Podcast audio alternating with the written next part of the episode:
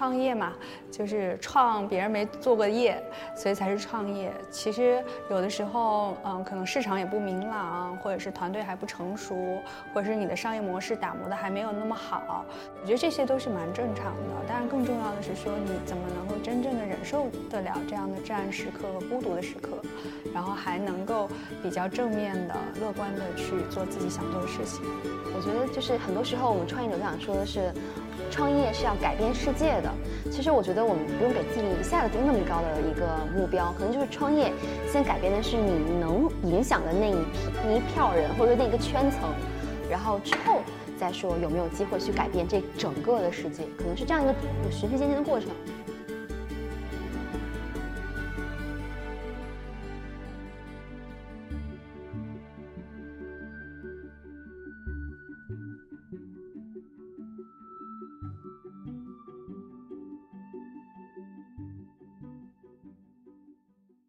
想问问大家，大家一年当中能够跟爸妈见几次，吃多少次饭？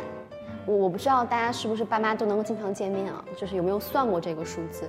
哎，我先自曝，我就是没有太多的特别忙的那个年份的话，差不多一年回家十次。然后呢，我从北京到南京这个高铁往返是一千块钱，所以说就是每年回家预算是一万块钱。对，然后心情不好的时候，可能就。只有大的假期才会回家，过年对吧？国庆这样子，差不多一年三到四次吧。但是每两年我爸妈会来北京跟我住一段时间，看我一下。嗯，还很想念的。是的，但因为我是女孩子嘛，所以而且我没结婚嘛，所以他可能更加方便一点。看看这个没有结婚的男孩子怎么说？呃，刚毕业的时候还挺多的吧。刚毕业的时候我来北京应该是一三年，今年也是六七年了。刚开始那个时候差不多一年有个三到五次，过去的一两年里可能相对来说少一些。这个不是我变了，我觉得是我爸妈变了，我爸妈成长了。你给他洗脑成功了。对对对，我觉得我爸妈成长了。刚开始之前都是他们，就是隔三差五要找我怎么样。他们很粘人的。对对对对对，但我觉得他们现在成长了，独立了，然后自己过得非常好。对，所以说这个，我觉得这个非常好。对，就弄得我压力很大。我说，哎，你们怎么最近都不找我了？你最近怎么样啊？被抛弃了的感觉有吗？对。然后逢年过节的时候，他们一般会天给我打个电话说，哎，你别回来哈，我们要出去玩了。过年不回家吗？没有没有，一般小的假期，过年还是要。还挺酷的。我觉得他们这个状态蛮好的。那 Grace 这边呢？嗯，我是我父母一直都特别酷。呃，比如说我现在生完孩子，我就想说，我忙起来了，我说妈妈，你什么时候来帮我带孩子吧？我准备你带两年孩子，我两年后给你买辆车，然后也不让你白干，就这个心态。然后我妈说，哎不不不不，这个钱我不想赚的嘞，好累呀。然后我还打麻将。我还要打麻将，打麻将。成都人，对成都人。我十月份还要去大理，然后我们还有个小院，怎么怎么着。所以我刚才我其实挺羡慕他俩的，就是爸妈很黏，但是我爸妈是特别 chill 的那种。咱们都彼此珍惜吧，这是围城。可能如果我的妈妈很黏，我就会羡慕那些不黏人的妈妈，反之亦然。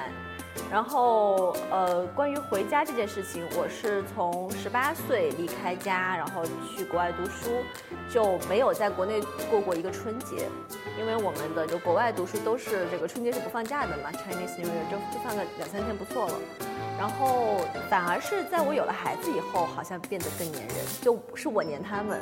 就我每个春节前一定要回去，然后有事儿没事儿的就飞回成都去看看。所以有孩子之后，对爸妈那种感情会更加的深刻。因为你也做父母的嘛。对，包括就是说呃恋爱有家庭，然后怀孕以后，我就会很黏我的父母。就是你会觉得说，因为你自己当妈妈，你才知道当妈妈有多么不容易。我相信这一点，对对，大家也会很有体验。对，之前有一段时间，我妈给我打电话，她都是她不给我打电话，她给我发微信，她说：“哎，你在干嘛？你忙吗？”后来我说妈妈，其实你不用发微信跟我确认这件事情的。你要想找我，你随口打电话过来，我一定会接的。我说我就算再忙，你的电话我一定会接的。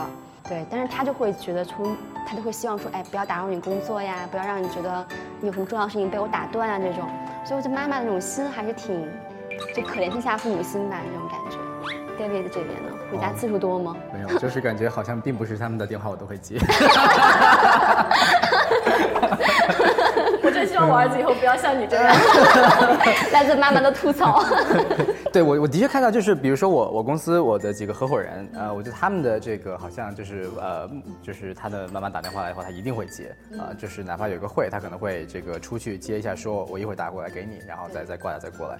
对，可能我我脱离父母太早了吧，我十五岁就开始住校，然后就没有跟爸妈在一起了。他们很很深刻的知道，就是我可能不那么不那么需要他们的陪伴吧，那也不需要他们的这种，就是除了情感上的支持，支持我创业，支持我正确的人生决定，呃，除此之外，可能真正到呃生活当中的一些细节，可能我真正会找他要的，呃，可以说是没有。在我心目当中，就是子女对父母的这种这种尽孝也好，其实就是呃完成他们的一个。完成他们一个期望吧。当我完成了他对我的期望之后，那剩下的，对吧？就是我就可以去自由的发挥我想做的事情，然后我们之间就是保持一个呃互相关爱，然后互相尊重彼此边界的这么一个关系。所以我觉得所有的这种情况，确实还是就是 scenario 的来讨论，然后是，呃，所谓的平衡，我觉得是没有的。我觉得人生中这一类的事业、家庭这种选择是没有平衡，只有取舍。当你取了这边的时候，你就必须要舍掉另外一边。然后我前两天有一件特别伤心的事情，就是，嗯，我宝宝跟我一直都特别的 close，他比如说趴在我怀里，他就会马上睡着。但是就前两天，因为后面出了月子之后就开始忙工作了，然后有一天我就发现我抱他，他哭，然后我老公抱他，他就不哭了，然后阿姨抱他，他也不哭了。就是你会发现说，在你的孩子面前，你好像开始变得陌生了。我妈那天开玩笑说，会不会哪天你你回来，她她不叫你妈妈，叫你阿姨？就那个瞬间，真的就就你妈妈好，就好犀利啊，对吗？就是很过分，但是就是会很泪目，就是那种瞬间，当你的孩子开始拒绝你的那个瞬间，就觉得好好伤心啊。这也是为什么我今天来录节目，我想带着他。然后我最近的一些工作上的事情，我都会尽量带上他。抖音上会看很多那种什么求生欲问答，就问男性的，比如说我我跟什么什么更重要，男生就要说啊你更重要啊诸如此类。所以两个男性嘉宾 有没有遇到这种，比如说女朋友或者说伴侣撒娇，或者说有没有这种情况发生？你当时是是哄过去了还是怎么样？或者说你你的女朋友或者说你太太给你做过最感动你的一件事情是什么？跟工作相关吗？就跟你的事业有在工作上让我感动吗？好像并 是吗？呃，好像并并没有这种这种这种这种事情发生了。但是就是这这个问题，我觉得就是在在以前呃工作的时候，可能被问到的会更多一些。反而就是创业，没有人会去问你这个问题。就是创业，其实你大部分人知道你在创业，他会 assume 你是 all in 的一个状态，你肯定是会去能够把创业放在第一位的时候，不把创业放第二位，对吧？但以前工作的时候，比如说面试这个呃面试高盛、面试投行的这种这种时候，他会问，就是说呃如果你有一个这个家里有一个急事，然后呢你工作有一些东西没有完成，那你是会去把工作完成呢，还是你会你会回家啊？然后其实这个时候正政治正确的答案是把工作完成。但是有一些有一些小孩儿，他去面试的时候，他不知道这里面有一个政治正确，对吧？有一个坑，他会觉得说，哦，那那我那我觉得家庭重要，那我肯定是先先选家庭，或者我觉得这是一个 situation，那我肯定要分析啊，我要去判断什么更重要。其实，在面试的时候不是的，对吧？你直接选这个肯定是工作重要 就对了。这是做啊简历的，因为你因为你的目的是拿到这份工作嘛，但其实，在真正的工作过程当中，你碰到这个事情的时候，你肯定都是去理性分析的吧。你看这个事情严重性有多严重，那如果真的是有生命危险，那你肯定是放掉工作去管生命危险的这个部分。对，然后那宇宙这边呢？对，这个这问题是什么来着？问题就是就是你女朋友或者说你的家人曾经做的让你感动的事情。对对，在工作上吧，跟你工作相关的。对，跟我在一起，这个 土味情话。来来来，一起碰一个，一起碰一个。土味情话，五二幺这一天真的是 非常棒。不是，这不是很客观的一个。就上辈子作孽，这辈子老公创业。对啊，对啊，我觉得这个，如果可以再来一次的话，就是要么不创业，要么就就一直恋爱对。我觉得这个事情还是二选一比较好。我觉得其实很好玩，聊聊到了工作上的很多状态，其实聊到就是家人。那你们的家人在生活当中对你最多的这种体检什么？比如说，像我妈会经常给我发短信说你不要熬夜，就因为我可能是比较夜猫子型的人。然后，所以你们呢？你们家人对对对你们体检最多的一个健康关怀是什么？然后你会不会因为他就是提的特别多，你就麻木了呢？我觉得你说的这个就有啊，叫早叫早休息啊，少熬夜。我这个是我收到过最多的提醒，因为我们两个好像都都都睡挺晚的。我经常你你发个信息，什么你可能十一点发个信息，我凌晨两点回个信息，然后你还在那边立刻秒回。我觉得创业者有不熬夜的吗？没有吧？有你们都熬夜吗？你怎么定义熬夜？就是两三点那种。超过一点很正常，嗯，超过三点倒是没有那么超过一点很正常。对，那那真是，那大家普普遍都是晚睡的状态哈。对，所以这个提醒应该是跟我觉得这是我们这一代人跟父母那一代人在生活习惯上一个巨大的一个一个差别，他们无法接受你睡这么晚，然后我们身边所有人都睡这么晚。哎，但你们会有危机吗？就是其实会也会心里觉得熬伤肝夜对身体不好这件事情，你也会觉得会会会但你就无法克制。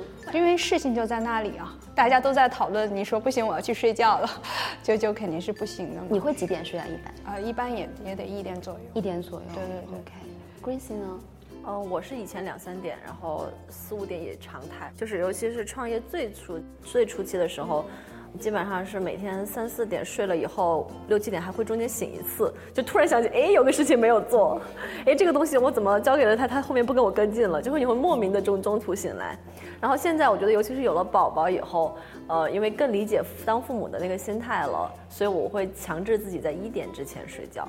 然后之前看到过一个数据，就是可能这不是创业圈的一个特点，而是说所有的九零后的一个特点。那个那个数据是说三分之一以上的人是一点钟以后睡觉，但是我觉得不太可能。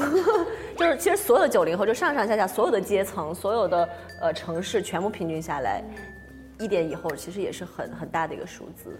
其实我觉得还有一个就是，父母不能理解的一个，或者说家里面人不可理解的一个点，就是他会觉得你一直在玩手机，对吧？因为你一直在拿着手机，然后他就会认为你一直在玩，是是，但实际上你一直在工作。工作对然后我反正我的 iPhone 的这个每天的使用时长是十一个小时。哎，我们可以现在每个人看一看啊，就是好像好像华为有单位给关掉了，因为原来我设置了一个就是健康时间管理，就是今天今天看不到，但是平常这个都会说屏幕使用时间。对，当时我设置的是，比如超多长时间就不让我用了。我以为，比如说我控制自己，比如一天只用有八个小时的手机，反正这么八小时工作嘛，这么想的。发现不行，他不让我用之后很麻烦，他会提醒你怎么怎么样解锁。那其实今天我们还有个最后一个问题啊，就是说，你觉得作为创业者，他最健康的心态是会是什么样的？你们可以讲一讲自己的一些感悟。我觉得最健康的心态应该就是这个一个类似心如磐石的一个心心态吧，就是其实再来再大的事情，其实都可以扛得过去。比如说你真正可以做到，呃，明天公司说要倒闭，资金链要断，那你今天就说啊好，那我就去找一找更多的资金啊。然后你说明天公司要上市，那你就说啊行，那我今天就去这个多见一些投资人去做一个路演啊。所以就是你把这个再大的事情、再好的消息和再坏的消息，在你心里都是一个。可以完全承接的一个状态。那我觉得这个是创业最最核心的一个状态，因为它会，呃，每天都会面临各种各样的好消息和坏消息。如果你过度开心，期望值变得过高，其实你容易被打得很惨。然后如果你过度失望和失落，你其实会呃没有没有这个好的心情，让自己能够重新回到战场上。对，所以我觉得一个比较稳住自己的一条中心中心线的一个心态，我觉得是最最核心的。对，然后我觉得这里面其实很重要的一个呃节点是说你创业有过失败的经历。啊，就是我觉得你可能创业的话，如果你真心想创业，我觉得呃尽早去死一次，啊，这个我觉得尽早死一次能够让你去呃就是不那么在乎得失，呃不那么在乎你的这个创业到底是成还是败，而是你能够更加去在乎它的一个呃这个中间的一个过程，然后把这个事情要做成，把它做的呃有价值啊，这个其实是从一个长线来看，去真正能够把一个事情做做做好的一种方式，而不要在乎就是说短期之内啊、有很多很好的消息，有很多的融资，或者是我短期之内一一两个坏消息啊、一两轮融资到不了位，我可能就放弃了。对我觉得这是一个呃尽快让自己能够去有过死过一次的机会啊，这样能够帮助你更好调整心态，去把事情做得长久。呃，创业本来就是九死一生，对没有人九十说九点九死，零点零一生。对，就我觉得死是常态。我想补充最后一句啊，就是我觉得就是不是所有的朋友都会像，因为你们自己在创业，对吧？所以你们很能够认同这件事情，你很能理解这个事情啊。但是绝对不是所有人都是这个样子，绝对有人是看你的笑话，绝对有人是在背后说你这不好那不好，这不行那不行。然后你还会有这个不认识的人，对吧？还会不认识的人会会就是说，哎，你怎么现在做这个之后要做那个？所以嗯，把控这个心态，让不被这些东西去影响，就是心如磐石的状态。对，很核心的。哎呀，感谢 David。然后，Wendy 这边呢？我觉得最重要的心态就是忍受孤独吧。嗯，就是因为其实，呃，创业嘛，就是创别人没做过业，所以才是创业。其实有的时候，嗯，可能市场也不明朗，或者是团队还不成熟，或者是你的商业模式打磨的还没有那么好，所以有的时候很容易有挫败感的。然后也很容易有负面的声音，也很容易有，呃，团队内部的这个不支持，或者是外面的不看好。我觉得这些都是蛮正常的。当然，更重要的是说，你怎么能够真正的忍受得了这样的至暗时刻和孤独的时刻，然后还能够比较正面的、乐观的去做自己想做的事情，这还是很重要的。嗯。那你这边就是从别的行业转到豌豆这边，其实也算是一个跨度的一个转型，对不对？对对对。那那你这种心态上你会有变化吗？呃，就是因为我自己还蛮。经历还蛮丰富的，就是也经历过上市公司，然后也经历过非常早期的公司，然后也在呃 VC 的机构里面待过嘛。所以其实我来到新的公司里面的心态，就是一个非常忍受孤独的心态，就是我就是想做我自己喜欢的事情，然后和一一个一波就是我觉得还挺喜欢的伙伴一块儿，嗯，就其他事情对我来说不重要。嗯，对，就是目标很明确。对对对对对，我就享受这样的一种创业的过程。嗯。我觉得真的很棒，嗯。Grace，Grace，其实，在刚开咱们这个饭局刚开始的时候，我也说到了这个问题。我觉得是一种要需要有一种长跑心态，你不能够用一个冲刺的速度去跑长跑，一定会累死在路上的。呃，你也不能全部走下去，所以说就是怎么样 pace 自己。以及在阶段性的很累，然后阶段性的在调整呼吸，我觉得这个是呃，我我认为创业者应该要有的心态。然后刚刚 David 说的，Wendy 说的，我也特别认同。然后 David 说这种磐石的感觉，我也特别喜欢。我我有一段时间的这个朋友圈的呃个人留言就叫做得意淡然，失意泰然，有事展然，无事沉然。其实就是这样的一种，OK，whatever，你们外面在干嘛？我们在这里做自己的事情，坚定自己的目标，然后就往前冲就好了。嗯，是叫达人啊，这该我说了是吧？对，我觉得这个已经放空了一下。对对对对，没有，我觉得这个有句老话叫什么？战术上重视，战略上藐视嘛。所谓战术上重视，就是我觉得在工作中呢，这个该苛责的地方一定要苛责，就是该细致的地方一定要细致，该斤斤计较的地方必须要斤斤计较。不管是这个产品上、市场上，公司花的每一分钱，每一个战术层面的事情要求特别高。但是战略层面上呢，我觉得就是还是像这个刚才各位几位说的，心态要好。我跟你说，心态要好叫什么呢？就是英男这个情况呢，我觉得这个，我觉得很多人应该都经历过。对，尤其是这个，比如说像我可能之前还是有时候在网上发表一些东西，你可能会有一些你的这个曾经有一些追随者，就是对他们会 look up to you，都是啊。这个人做了什么东西，原来也就不怎么样吧，对吧？